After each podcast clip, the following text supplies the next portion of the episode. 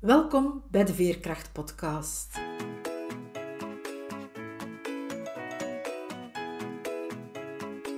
Ik ben Veerle Schaltien, levensverhalen en schrijfcoach.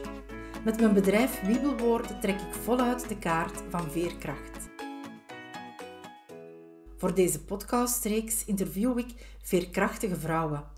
Het zijn vrouwen zoals jij en ik, die soms wel eens het hoofd laten hangen, maar die er vooral telkens opnieuw in slagen weer overeind te krabbelen, die telkens opnieuw de moed hebben om door te gaan, die ondanks alles ten volle in het leven staan en elke dag waardevol weten te maken. Hoe ze dat doen, vertellen ze je heel openhartig. Luister, snoep van hun woorden en laat je inspireren door hun verhalen, want als zij het kunnen, kan jij het ook. Dag Rona, welkom. Ik ken jou eigenlijk nog maar heel, heel recent, want ik had een oproep gedaan via mijn sociale mediakanalen naar veerkrachtige vrouwen. En je had toen zo een hele lange lijst met al, allemaal bijzondere vrouwen doorgegeven. Maar jijzelf viel me op in die lijst en dan heb ik jou gecontacteerd. We hebben dan al eens een fijne Zoom-babbel gehad. En vandaar dat ik je ook uitgenodigd heb voor dit gesprek. Kan jij jezelf eens voorstellen misschien? Goedemorgen, Veerle. Ja, ik zag inderdaad jouw post en ik moest direct verschillende mensen denken. En ik dacht ook van, ja, ik dacht me gewoon mezelf ook, want eh, ik mag mezelf ook wel um, in de kijker zetten. Dus ik ben Rona, ben 40 jaar, bijna 41. En ja, ik ben geadopteerd. Ik ben een moeder van een, kind, van een dochtertje van zes jaar oud heel eigenwijs, maar ook een hele slimme en, en een creatieve madameken eigenlijk. Een pittig madam eigenlijk. Je bent geadopteerd als je drie jaar was, denk ik? Nee, 4,5 jaar ben ik naar België gekomen. Jaar. Ja, ja, dat klopt. En kan je eens vertellen hoe dat het dan allemaal gelopen is? Tuurlijk. Ja, op het moment zelf, ik heb een stukje meegemaakt van mijn adoptie toen ik in India was. Maar voor de rest ja, weet ik niet zo heel veel over uh, het weeshuis waar ik vandaan kom. Ik moet wel zeggen, van de ene kant vond ik het wel heel fijn. Maar van de andere kant was ik ook een beetje bang. Er was een, een vrouw, alleen een meisje, een jonge dame, die bij mij zat en die tegen mij zei van, kijk, het is goed, het komt wel in orde. Nu, het voordeel bij mij bij mijn adoptie was dat mijn adoptiepapa ook van India kwam. Dus die sprak ook dezelfde taal als ik. Dus dat was eigenlijk wel heel mooi meegenomen. En ehm, mijn kinderjaren, zo tot elf jaar, waren eigenlijk fantastisch. Ik had een heel fijn jeugd ook gehad. Ik lachte ook heel veel. Ik had weinig zorgen. Ik was ook gek op mijn vader mijn vader was mijn adoptiepapa, dat was echt wel het voorbeeld voor mij. Ik had ook een hele goede relatie, een band met mijn adoptiebroers, want mijn ouders hebben dan ook van hunzelf twee zonen, die ouder zijn dan ik. En dus eigenlijk verliep dat heel mooi. Ja, tot mijn elf jaar is het eigenlijk een beetje... Zijn er heel veel situaties op een heel korte tijd achter elkaar gekomen. Eén is mijn vader dan heel zwaar ziek geworden, had een hartinfarct gekregen. Dus hij moest dan geopereerd worden. Dan ben ik in de zomer van, 2000, ah, van 1991 dan voor het eerst geconfronteerd geweest over mijn huidskleur. Want ervoor, ik wist wel dat ik anders eruit zag dan de meeste kindjes van mijn klas of zo, of van mijn vriendinnen. Maar ik heb daar eigenlijk nooit bij stilgestaan. En dan, ja, ik was dan gaan zwemmen met mijn broer en mijn vriendinnen en zo. En dan kwam er zo een meisje en die riep voor het eerst in mijn leven, hoorde ik, ga terug naar uw eigen land, je hoort hier niet. Dat was wel best confronterend, want ik had zoiets van, wat bedoelt ze daarmee? Teruggaan naar uw eigen land. Zeker als je elf jaar bent, weet je ook niet wat dat betekent ook. En, en dus ik ben helemaal in shock naar huis gaan fietsen. Niet wetend wat er gebeurde met mij. Ik voelde emoties van langs alle kanten eigenlijk. En toen ik dan thuis kwam, zag mijn moeder wel dat ik verdrietig was, maar ik kon het niet plaatsen. En ik, voor het eerst zag ik mezelf in de spiegel en ik bestudeerde mij echt in de spiegel en ik dacht van, wat bedoelt ze daarmee? Ga weg, vreemdeling. Vreemdelingen horen hier niet in dit land. En dan dacht ik van, vreemdeling, ik ben toch niet vreemd? Ik ben toch net zoals alle andere mensen? En mijn mama en mijn papa kwamen dan, en mijn broers dan ook, hè, die dan aanwezig was in het zwembad. Die vertelden wat er gebeurde. We hebben dat wel uitgebabbeld. En dan ja. Maar dat was echt wel een schok. Ja, dat geloof ik. Mijn ouders hebben wel met mij gesproken, gebabbeld van kijk, je bent echt wel in je eigen land. Je bent geadopteerd. Ik wist dat ook dat ik geadopteerd ben. Dus het was niks vreemd aan mij, maar het is gewoon bizar om iemand te horen, een kind van, u, van dezelfde leeftijd, die dan volwassene woorden vertelt tegen u. Dan, ja. En dan keek ik eigenlijk voor het eerst naar mijn vader ook, want die zei dat dan ook. Die zei, ja, maar je bent net zoals ik bruin. Maar ik was niet even bruin als mijn vader. Mijn vader was veel donkerder.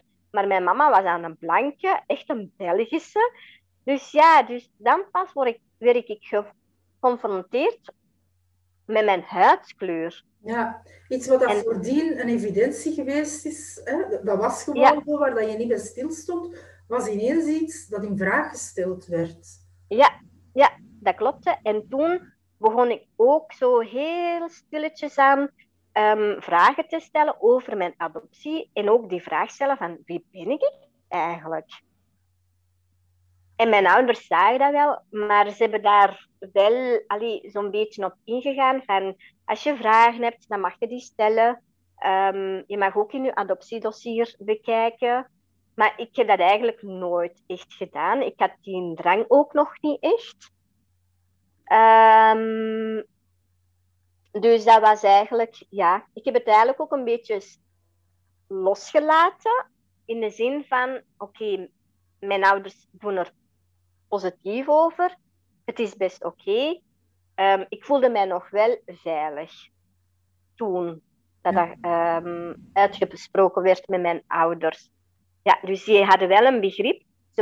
Mijn papa was dan wel een beetje kwaad. Ik denk dat dat ook een beetje logisch is. Hè? Elke ouder wordt boos als je weet dat je kind ineens wordt gepest. Hè? Want dat is eigenlijk het eerste pestgedrag dat ik heb meegemaakt. Hè? Uiteraard. Hè. Ja. Heb je nadien, ben je nadien nog gepest geweest? Ja, toen ik naar het middelbaar ging, naar het eerste middelbaar, zo een week later, ik weet niet of dat, dat nu zo is, maar vroeger was het zo dat je de eerste twee weken van september nog van klasse kunt verwisselen. Dus ik, zat dan in beroeps.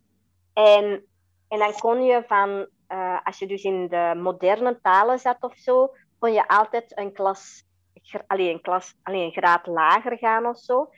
En dus die eerste twee weken waren fantastisch. Maar dan, ja, dan uh, kom je ineens, komt dat meisje echt letterlijk in mijn klas zitten. Hè. Datzelfde meisje dat mij gepest had in, in het zwembad, ze herkende mij ook.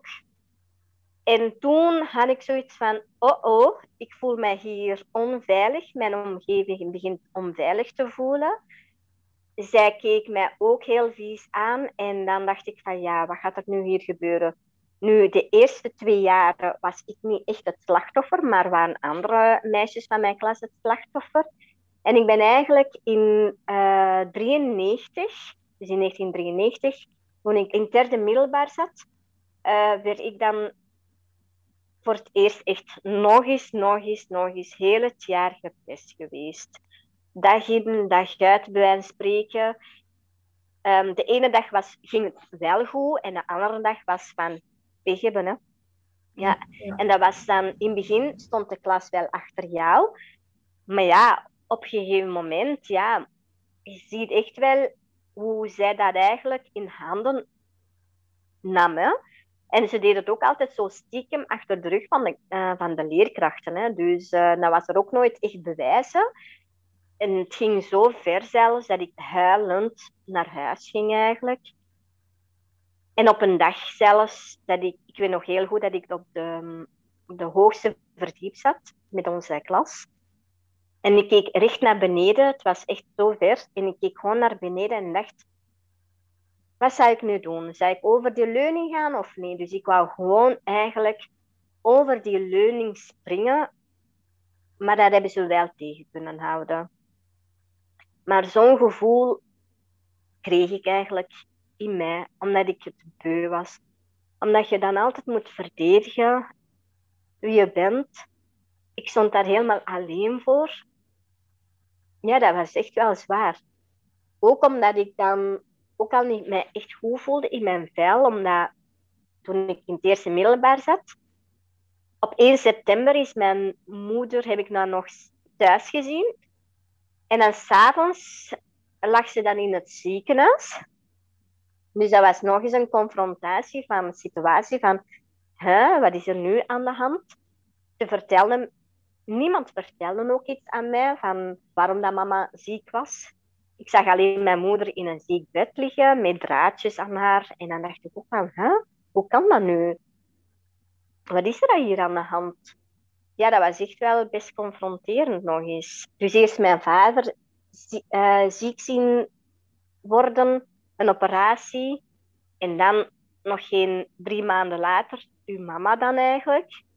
Dus mijn omgeving werd eigenlijk niet versterkt, maar eigenlijk een beetje um, onveiliger en zwakker. Ja. Waardoor, dat ik ook mezelf uh, een beetje in verloor, maar tegelijkertijd ook weer niet. Dus het was zo een heel dubbele strijd eigenlijk. Emoties waarvan ik ook ze niet op ergens kon plaatsen. Van, een, van de ene kant was ik wel blij en gelukkig, maar anderzijds was ik ook heel uh, verdrietig. Ja, je was heel verdrietig. Misschien ook omdat je veel vragen had waar geen antwoorden op kwamen? Ja, dat is ook zo. Omdat ook, als je dan op je elf jaar constant hoort van... Mama is ziek, je moet rustig zijn, je moet mama niet te veel lastigvallen. Wat doe je dan als een tiener? Want ja, je bent dan een echt een tiener aan het worden. Dan ondertussen ging het niet goed met de gezondheid van je ouders. Hoe ben je daar toen mee omgegaan?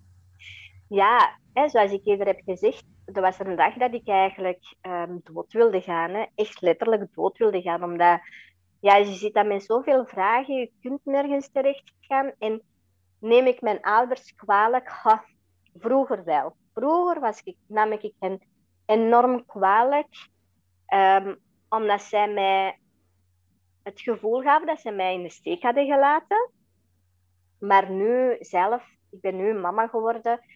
En ik weet dat zij wel goede bedoelingen hadden om, om mij te beschermen. Dat is ook een stukje bescherming. Maar ik denk dat het wel beter was geweest dat ze hadden gezegd dat mijn moeder wat, wat voor ziekte dat mijn mama had. Uh, mijn mama heeft dan ook, en dit is de allereerste keer dat ik het ook durf zeggen, is dat mijn mama dan ook darmkanker heeft gehad. Um, in die tijd was het zo dat darmkanker echt ja, op een fragiele manier werd uh, onderzocht en zo. Dus we weten daar ook niet zo heel veel van. En, maar dat wist ik eigenlijk toen ik 18, 19 jaar was, wat mijn moeder had. Dus dat is dan wel op zeven jaar tijd dat je dan pas realiseerde wat voor een zware ziekte dat je mama heeft gehad. Als je altijd tegen je kind zegt van je moet stil zijn, je mag je mama niet lastigvallen, ja, dan ga je dat ook niet doen. Waardoor dat ik eigenlijk, ja, niet alleen aan die trap, hè, maar ook heel vaak in de kast van mijn ouders open deed. Um, en daar lag een scheermesje van mijn vader. En dat ik heel vaak mijn pols wilde opensnijden. Hè omdat ik gewoon niet meer wist wat ik met mijzelf moest, mee moest doen eigenlijk. Ja. Ook, ik was dan heel boos op mijn echte mama, omdat ik zoiets had van, kijk, jij hebt mij in de steek gelaten, mijn adoptieouders hebben mij in de steek gelaten. Ik voelde mij ook niet meer welkom. Ik voelde mij echt bedrogen, in de steek gelaten. En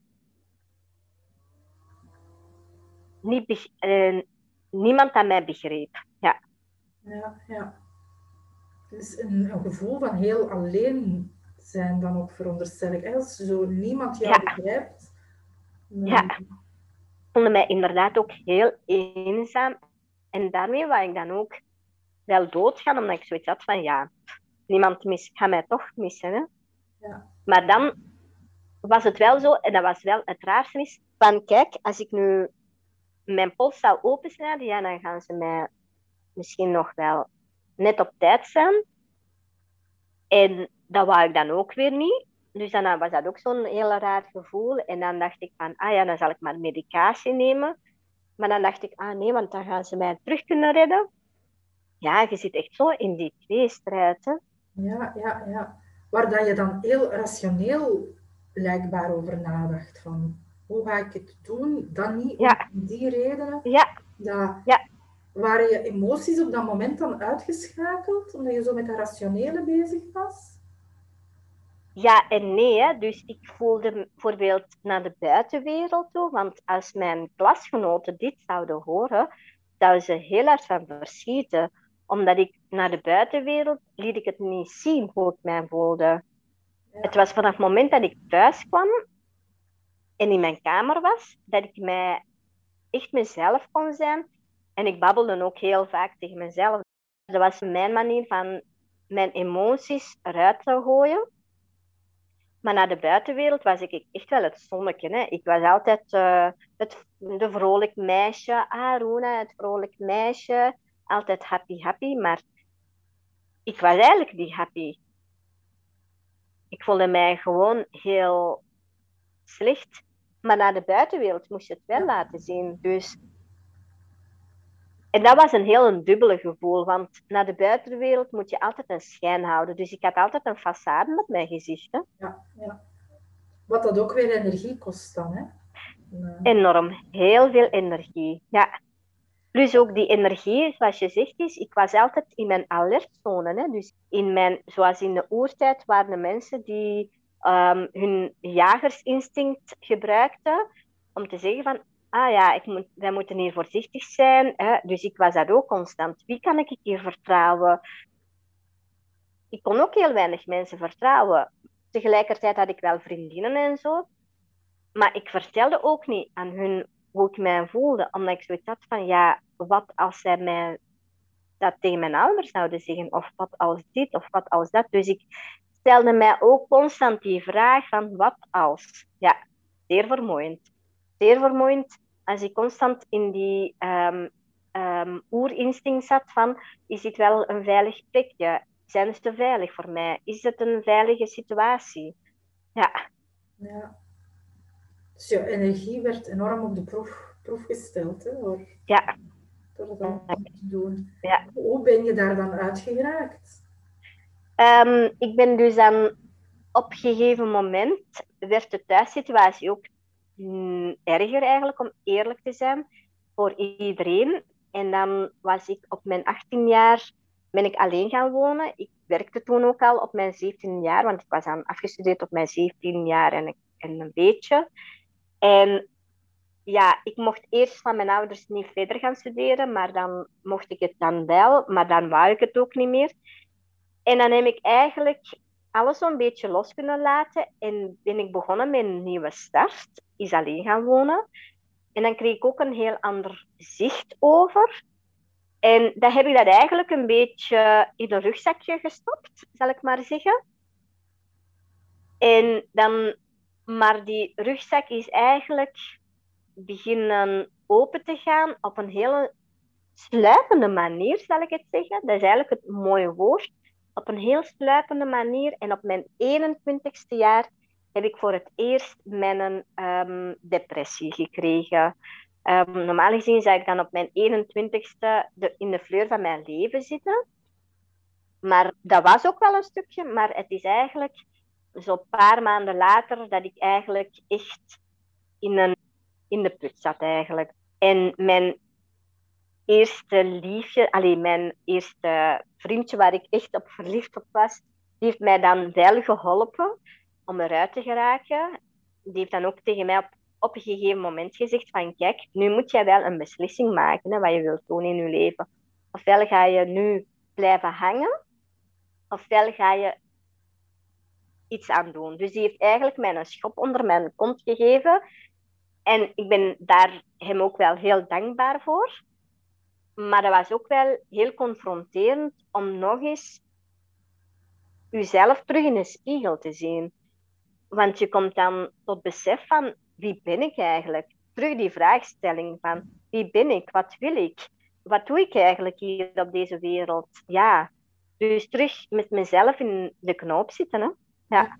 Klopt het dat je zoiets had van ik maak nu een nieuwe start, ik ga alleen wonen, ik stop alles in mijn rugzakje en daar zit het dan veilig en dan kan ik een nieuw leven beginnen. Maar dat ja. eigenlijk beetje bij beetje bleek dat dat helemaal niet lukte en dat je daardoor juist dieper zakte. Ja, dat klopt. Totdat ja. die vriend dan jou een schop onder je kont gegeven Ja, dat klopt. Hè. Dus omdat je ook, ik leerde ook nieuwe mensen kennen. Het voelde ook heel fijn aan. De relatie tussen mij en mijn ouders liep dan ook veel beter.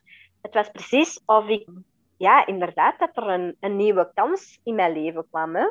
Dat het precies wel beter verliep tussen mijn ouders.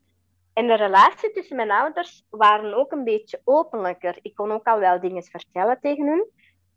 Maar ja, dan nam ik dan weer de verkeerde beslissing over mijn job. En dan, ik had een goede job. En dan wou ik dan als au pair naar het buitenland gaan.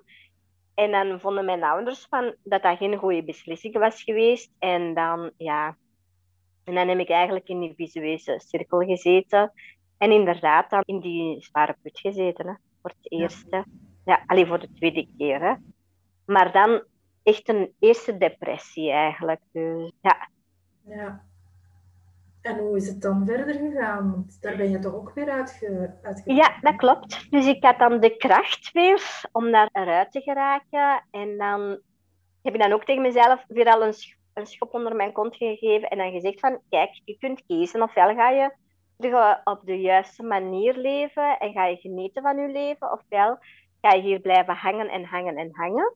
Dus ik heb voor het eerste pad gekozen. En, maar ik zat nog altijd in mijn, in mijn oerstingsfase van, ik moet hier alert zijn. Dus elke keer als ik nieuwe mensen leerde kennen, ja, ik zat nog altijd in die gevarenzone. En van de ene kant vergde dat natuurlijk heel veel energie. Waardoor dat sommige mensen zoiets hadden van, ja, zeg met die Rona, wat is dat nu met haar? Mensen konden ook gewoon doen wat ze wou met mij. Ja. Als zij uh, met mij afspraken en ze annuleerden dat on the last minute, ja, ik liet dat maar gebeuren. En op een gegeven moment, ik denk bij mijn, mijn boeken te, boeken te lezen van, over mezelf en zo, en ik deed dan ook yoga en meditatie en zo, besefte ik eigenlijk van, ik mag wel eens voor mezelf opkomen. Ik moet niet altijd pleasen voor anderen. En dat woord pleasen komt eigenlijk wel goed uit, want ik herkende mezelf heel hard in van. En dat is ook heel normaal bij mensen die heel veel hebben meegemaakt hebben, die dan constant goed willen doen voor anderen. En hunzelf eigenlijk op de laatste plaats zetten. En toen ik mijn tiendaagse stilzwijgende meditatie heb gedaan in België, kwam ik ook tot heel veel inzichten en besef van, ik mag het rustiger aandoen. Ik mag voor mezelf opkomen. En dan, ja, toen ik meer voor mezelf opkwam, ja, dan vonden de mensen dat ik heel hard veranderd was. En zeker ook dat ik dat met een nieuwe vriend heb leren kennen, ondertussen mijn man ook wel. Zeiden ze ook tegen mij van, ah Roena, je bent zo hard veranderd, wij herkennen jou niet. En dan dacht ik, ja, is het omdat jullie weten hoe ik eigenlijk was ervoor, dat je bij mij kon spelen zoals je het wilde. Dus dat je afspraken kon annuleren zonder dat ik er iets op zei. Ja, dat is dan natuurlijk gemakkelijk. En dan is dat natuurlijk voor anderen heel confronterend dat jij daar wel op ingaat en durft te zeggen van nee, vandaag wil ik niet. Of als je dan zegt van ik vind het wel jammer dat jij ons afspraak hebt afgezegd. En mijn vriend, ja, die, uh, die had het er ook soms moeilijk mee met mij. Want hij moest eigenlijk voor mij vechten. Hè. Dat was de een van de weinigen die echt voor mij heeft moeten vechten, omdat ik na al die jaren een zware burcht rondom mij heb gebouwd, omdat ik niemand vertrouwde. Hè. Ja, ja. ja. En hij was misschien ook de eerste die, die kon vechten en die er kon voor zorgen dat je de burcht weer afbouwde. Ja, hij, um, vanaf het moment dus als hij um, zijn kaart liet zien hoe hij was, waardoor dat ik dacht van oké, dit is een veilig moment, dan brak er zo een paar steentjes van mijn burcht eigenlijk af. Maar vanaf het moment dat ik twijfelde, dan gingen, gingen niet twee of die drie stenen dat ik er, eraf had gegooid, maar kwam er dubbel zoveel erbij. Ja, dus dat was echt zo een, een strijd van twee jaar bijna tussen ons, dat mijn man heeft moeten vechten. En hij heeft dan ook letterlijk gezegd tegen mij, ik wist niet dat ik bepaalde emoties in mij had of gevoelens had in mij. En dat hij dat wel heeft ontdekt door mijn uh, manier van doen eigenlijk. En in het begin nam ik dat heel negatief op, omdat ik zoiets had van, ja, allez, zeg, het is weer al mijn schuld dat jij emoties hebt ontdekt. Um, ja, ik zal hier wel de boeman geweest zijn, maar nu, als ik daarbij stilsta, neem ik dat wel als een compliment. Ja, want als hij zijn emoties ontdekt en hij, uh, hij kan die, die voelen, dan is hij ook dichter bij zichzelf. Hè? Ja, ja. En dat heeft wel ons wel ook meer naar elkaar laten groeien. En hij zag het ook, dat die, want hij heeft ook heel vaak gezegd van, ja, maar je kan mij vertrouwen. Ik ben niet zoals uw vorige relaties en ik ben niet zoals uw ouders of weet ik veel wat. Maar om dat te kunnen realiseren was echt wel heel zwaar. En heel moeilijk vooral, vooral heel moeilijk. Ja, en wat heb je ook zelf gedaan om ja, dat vertrouwen te krijgen? Mm. Vooral van hem uit. Het kwam ik ben dan naar een psycholoog ook gegaan, omdat hem dat ook op een gegeven moment vroeg van, kijk, kan je niet over, over je gevoelens praten met iemand? En dan ben ik dan gaan zoeken. En dan heb ik dat ook gedaan.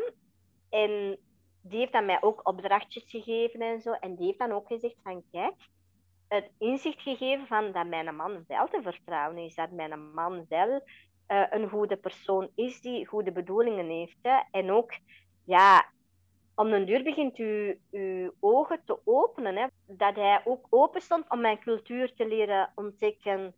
Ja, we gingen onverwachts altijd weg, dus hij verraste mij ook uh, regelmatig met een weekendje weg te gaan of zo. En ook, wat mijn ogen geopend was, dat waren een van onze eerste dates. Ik weet nog heel goed, dat hij veel moeite deed om dingen te doen waar ik mij goed bij voelde. Dus hij had echt wel dingen opgezocht op het internet. Van, ah ja, ze heeft interesse in schoonheid, um, in kleding, in dit, in dat. Dus dan gingen we daar ook naartoe. Hè? En dat was een echt een gentleman. Hè? Zo de deur open doen, met onder de tafel zitten. Hoeveel mannen doen dat? Weinig mannen. Hè?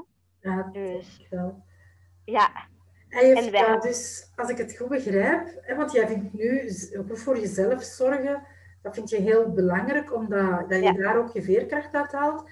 Maar als ik het goed begrijp, heeft je man je daarmee op weg gezet door dingen te gaan doen die dat jij echt heel fijn en belangrijk vond. Ja, dat klopt. Ja. En hij heeft ook mij laten zien dat niet alle mensen slecht zijn. Dat er ook wel mensen zijn die goede intenties hebben.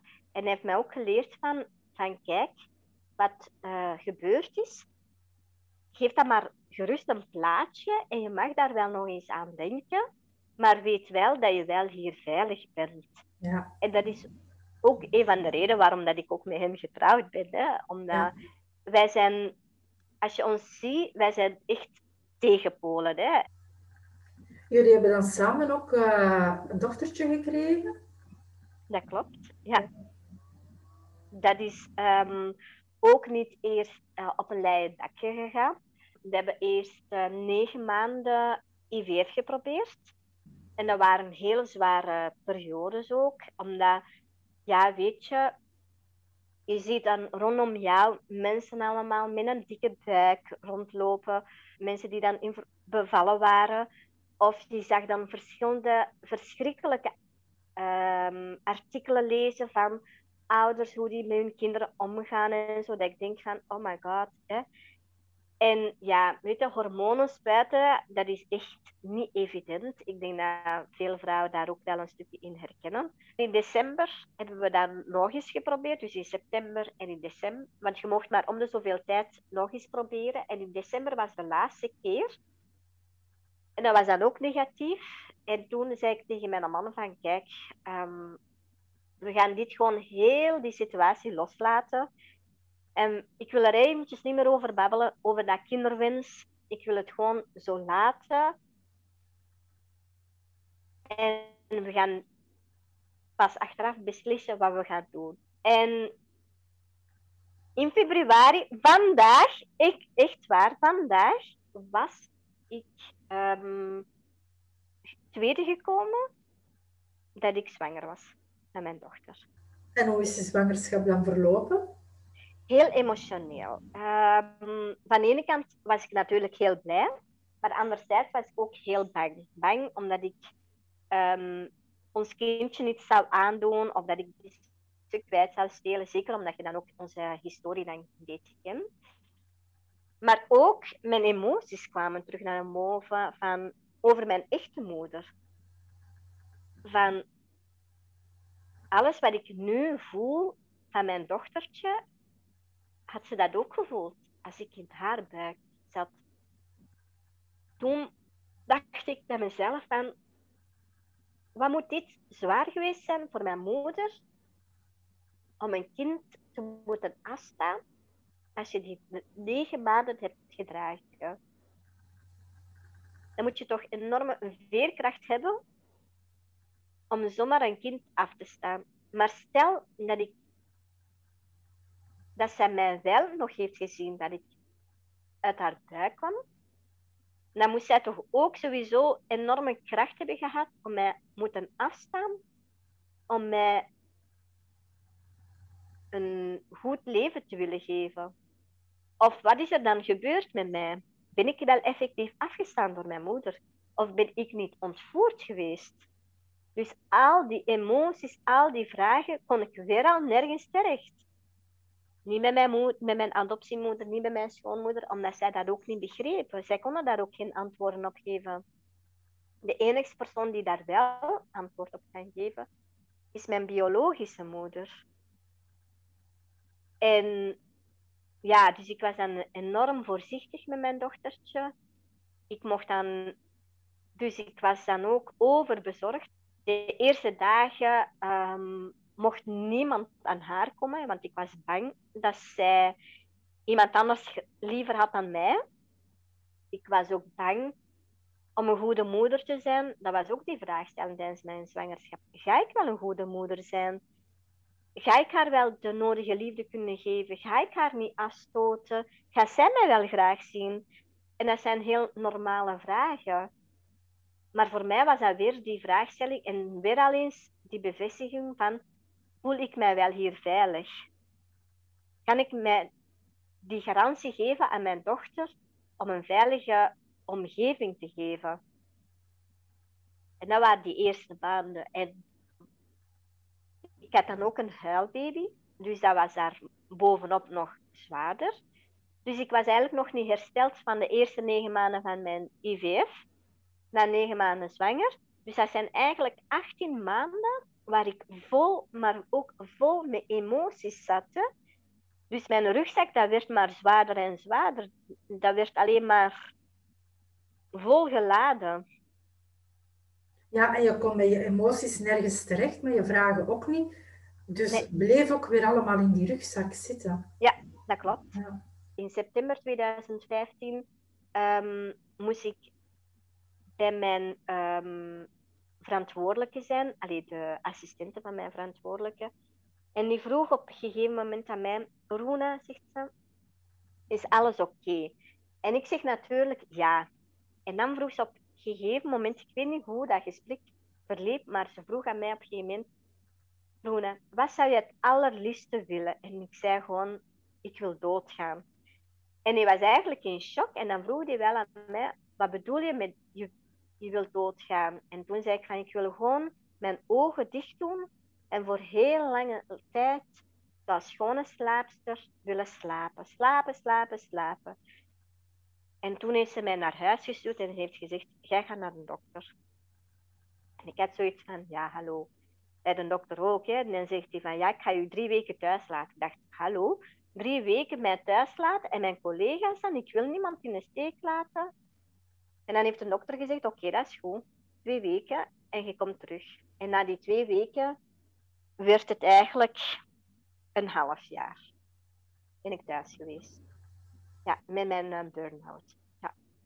Dus het is eigenlijk de tweede keer in je leven dan dat die rugzak zo zwaar werd, dat je de energie niet meer had om die te blijven dragen. Ja, voilà. Het was vooral die energie, want ik voelde wel dat ik... Je kan het eigenlijk vergelijken met een auto. Hè. Uw auto, uh, je tankt die vol met benzine. En dan op een gegeven moment zegt u een tank en dat het rood wordt. En dan zegt hij tik, tik, tik, tik, tong, hè, tuut, tuut, tuut, alarm, alarm, alarm. Want je moet mij nu uh, bijtanken. En dat was ook bij mij. Hè. Dus mijn lichaam gaf zoveel signalen. Maar ik zat eigenlijk op mijn laatste stukje van mijn tankje te werken. Hè. Dus je, je zit in je overdrive, want je, hebt een trouwfeest nog te doen en je hebt nog dit te doen en je hebt nog dat te doen. Dus je gunt je eigen niet die uh, rust. En waardoor dat je eigenlijk op je allerlaatste stuk van je energie aan het opmaken bent. Hè. En dan zegt je lichaam knak, maar letterlijk knak eigenlijk. Hè. Geen energie meer. Hè. En dan heb je op dat moment toch weer de veerkracht gevonden om wel verder te gaan. Hoe heb je dat juist aangepakt? Dat was dus ook door het controledokter, die tegen mij op een gegeven moment zei van... Kijk, probeer toch iets, iets te doen met jezelf. En probeer een rijbewijs te halen, want ik heb nog altijd mijn rijbewijs niet. Probeer dingen te doen dat jij leuk vindt. En mijn dokter had ook gevraagd om me wel medicatie te geven, maar ik heb dat dan geweigerd. En we hebben dan afgesproken dat ik dan naar een psycholoog zou gaan en heel veel buiten zou stappen. En in het begin is dat super, super eng, hè, want naar buiten gaan, want iedereen kan jou dan wel zien. Maar door die, al die combinaties en om mezelf ook een stukje rust te geven, en mijn man heeft ook heel veel ingesprongen in onze, in onze familiesituatie, heeft dan um, mijn dochtertje ook opgevangen. Allee, ja, hè. Ik moest ook van mijn dochter um, mijn dochtertje minstens, twee, minstens drie keer per week naar de onthaalmoeder brengen, zodat ik mezelf ook die rust gunde. En ik wou dat niet, hè, maar door naar al dat advies en door de hulp dat ik van mijn man heb gekregen en naar het kijken naar mijn dochter van ik moet hier wel er bovenop komen. Maar ik heb mezelf ook wel die tijd gegund om rust te nemen. Ja. Waardoor dat ik ook wel die energie terugkreeg. Ja. Als ik het zo hoor, is het van eigenlijk wou je het niet, maar je voelde dat het wel dat moest, dat je moest rust nemen. Ja, ik moest rust nemen. Ik moest het. Ik wou het inderdaad niet. Maar op, ja, zoals ik eerder zeg, uw auto zegt ook op een gegeven moment, doe hier iets aan of je kunt niet verder. Hè? Ja, met een ene dag zijn niet. Hè? Nee, voilà.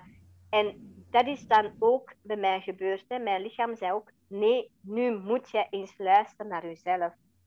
En inderdaad, heel egoïstisch zijn geweest. En is dat egoïstisch? Ik noem dat niet egoïstisch. Omdat wij vrouwen, we denken constant aan andere mensen. En ik vind dat wij als vrouw ook aan, aan onszelf mogen denken onszelf de rust gunnen. En wij moeten niet perfect zijn in alles. Wij mogen fouten maken, we mogen duizenden fouten maken. We mogen het loslaten van om het perfecte leventje te bouwen. Wat een ander vindt of denkt, daar trek ik mij nu niets niet meer van aan. Ik zeg dan tegen de mensen, je m'en ja. Je bent die rust gaan inbouwen, je bent goed voor jezelf gaan zorgen. Ik dacht dat je ook geschreven had in die periode. Ja, dat klopt. Ik heb ook heel veel geschreven aan mezelf ook. En een stukje ook om mijn emoties los te laten. En er was ook een, dat was ook een stukje in mijn therapie dat dat moest. Omdat je dan kan, dingen kan loslaten ook. Hè. En dan ook een beter inzicht kan hebben van... Oké, dit gebeurt met mij. Wat zijn mijn gedachten?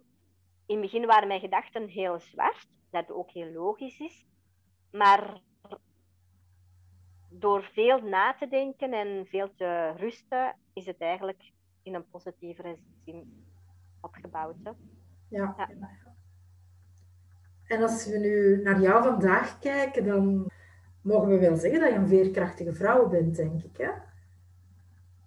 Ja, ik vind van, van mijzelf wel. Omdat ik, als je dan heel het verhaal hoort, ik ben er elke keer er terug eruit geraakt. Ja. Met de goede mensen rondom mij. Maar ook omdat ik dat ook wil. Om te laten inzien aan andere vrouwen van, kijk, je mag rust geven. Neem op tijd rust. Je mag aan jezelf de vrijheid geven. Um, hoe doe ik dat eigenlijk? Is elke week geef ik mezelf één dagje rust. En doe ik op die dag de dingen waar ik zin in heb. Ja, dat is heel mooi. En ik haal die ook in als ik het niet gedaan heb. Ja, ja want ik kan me indenken dat het niet altijd echt, echt lukt. Maar dat is dan een belangrijke van het dan toch wel in te halen. Ja, dat is wel een heel belangrijke. Omdat als je dat niet doet, ga, als ik dat niet doe, ik vooral, als ik dat niet doe, dan loop ik mij heel snel voorbij. En dan, gelukkig, herken ik ook de signalen. Dus als ik te ver ga, zegt mijn lichaam op een gegeven moment stop. En ik kan dan ook letterlijk niet meer gaan. Hè. Dan begint mijn stem anders te worden. Ik word dan ook heel moe. Ik word dan letterlijk ziek, eigenlijk. En dan denk ik, dan weet ik, ah, ik zit in mijn alarmfase. Ik moet nu mezelf rust gunnen. En dan zeg ik dat ook tegen mijn man. Hè, van, ah, ik moet, sorry, ik ben te ver gegaan. Ik heb te veel hooi op mijn vork genomen. En mijn man, die ligt daar wel bij neer. Dus ja, ja, en dat is wel heel fijn. En ik kaart dat ook naar mijn dochtertje ook aan. Van kijk, mama heeft nu eventjes rust nodig. En ze snapt dat ook wel. Het is niet altijd even leuk voor haar. Maar dan zeg ik ook wel vaak tegen haar van kijk, maar we gaan deze dagen wel inhalen. En dan doe ik dat ook wel. Hè. Dus je ziet dat ook wel van oké, mama heeft die rust nodig. Ga maar eventjes met papa iets gezelligs doen.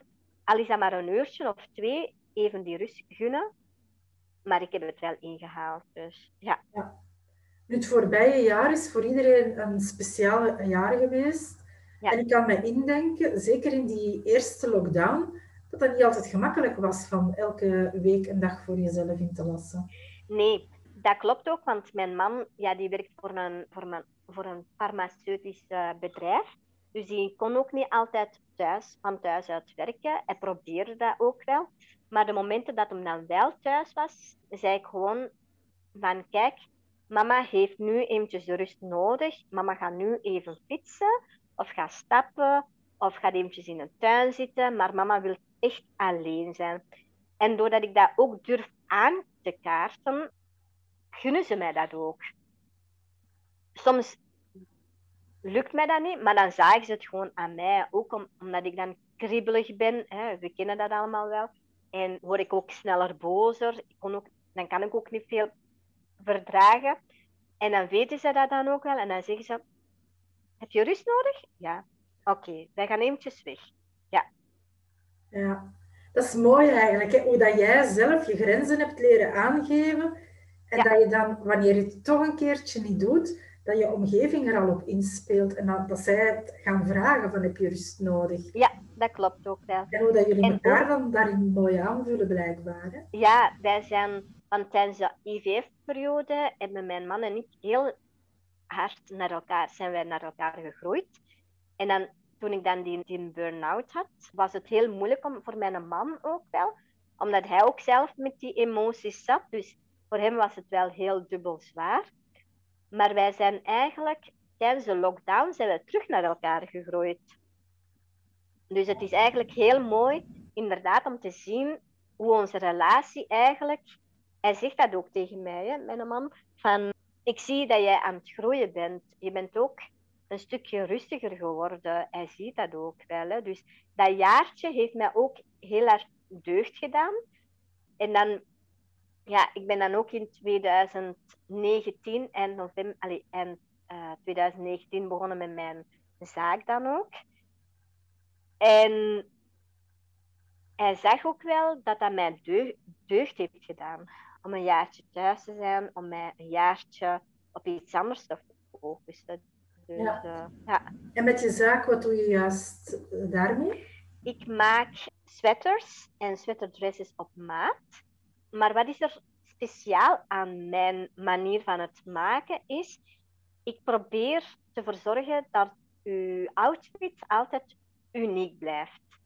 Ja, uniek kan je dan wel zeggen van nee, maar wat is uniek? Hè? Een sweater is toch een sweater of een sweaterdress is een sweaterdress? Ja, dat klopt. Maar dat uniekheid is, en dat zorgt de klant zelf ervoor. Want jij bepaalt als klant hoe jouw sweater eruit zou zien, welke kleur. Moet er een tekst op staan? Moet er een bedrukking op staan? Moet er een fransje hier zijn? Moet het daar zo zijn? En wat het leukste eraan is, je kan het ook twinnen met, de, met degene dat je graag wilt hebben. Is dat je beste vriendin, of is dat met je kind, of met je kinderen, met je gezin, met je collega, maakt niet uit. Je kan het met iedereen twinnen zoals je dat zelf wilt. En daar kan je natuurlijk ook op inspelen. Volgende week gaat er dus een paar foto's uh, komen op mijn social media, waar mijn gezin alle drie dezelfde kleur van sweater aan hebben, dezelfde bedrukkingen hebben. De kleur ga ik nog niet zeggen, maar de lettertypen is bijna hetzelfde. En toch heeft ieder zijn eigen sweater. Op zijn eigen manier weer. Ja, dat is mooi. En ik zie daar ook in wat je vertelde in, in jouw verhaal al, van je hebt eigenlijk heel je leven gezocht van, naar wie ben ik nu eigenlijk? Ja. En door die sweaters te maken, die dat iedereen volgens zijn eigen zin kan ja, samenstellen bijna. Jij maakt ze dan wel, maar zij ja. de input. Daardoor kunnen zij ook tonen wie zij echt zijn. Ja, dat klopt. ik denk dat dat ook een stuk met veerkracht te maken heeft van durven en kunnen zijn wie je bent. Ja. Je grenzen aangeven en ja, rust nemen, goed voor jezelf zorgen, lief voor jezelf zijn. Hè? Hartelijk dank voor dit gesprek, Rona. Graag gedaan. Um, ik ben blij. Ik hoop dat ik via deze weg heel veel vrouwen um, die veerkracht kan geven. Um, en dat ik gewoon nog wil bijzeggen, je mag trots zijn op wie je bent. Je mag jezelf ontdekken en laten zien aan de wereld.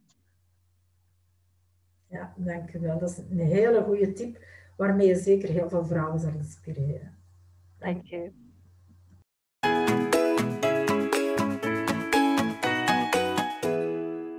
Heb je zelf het gevoel soms veerkracht te missen of weet je niet hoe je de veerkracht die in je zit kan oproepen? Dan is het nieuwe Bibelwoorden traject Je verhaal als bron van veerkracht iets voor jou. Zes weken lang komen we één keer per week samen in een online cirkel. En tussenin krijg je telkens een werkboek met creatieve oefeningen, visualisaties en opdrachten in de natuur. Er is een gesloten Facebookgroep waarin je dingen kan delen en waarin je ook feedback krijgt. En er is ook een individuele familieopstelling inbegrepen. We starten op 26 maart. Maar schrijf je in voor 8 maart, dan kan je meedoen aan een voordelige snelle beslissersprijs. En dan krijg je er nog een cadeautje bovenop. Alle info vind je op onze website en ik zet de link in de tekst die bij deze podcast hoort. Je luisterde naar de Veerkracht-podcast. Hartelijk dank hiervoor. Hopelijk heb je even erg van dit veerkrachtige verhaal genoten als ik. Laat je er zeker door inspireren. Ben je benieuwd naar het volgende interview? Of wil je niks van deze podcastreeks missen? Surf dan naar www.wiebelwoorden.be of abonneer je nu meteen gratis op deze podcast via Spotify of een andere podcast-app. De montage van deze podcast was in handen van Johannes Veremans. Nogmaals dank voor het luisteren en graag tot de volgende aflevering.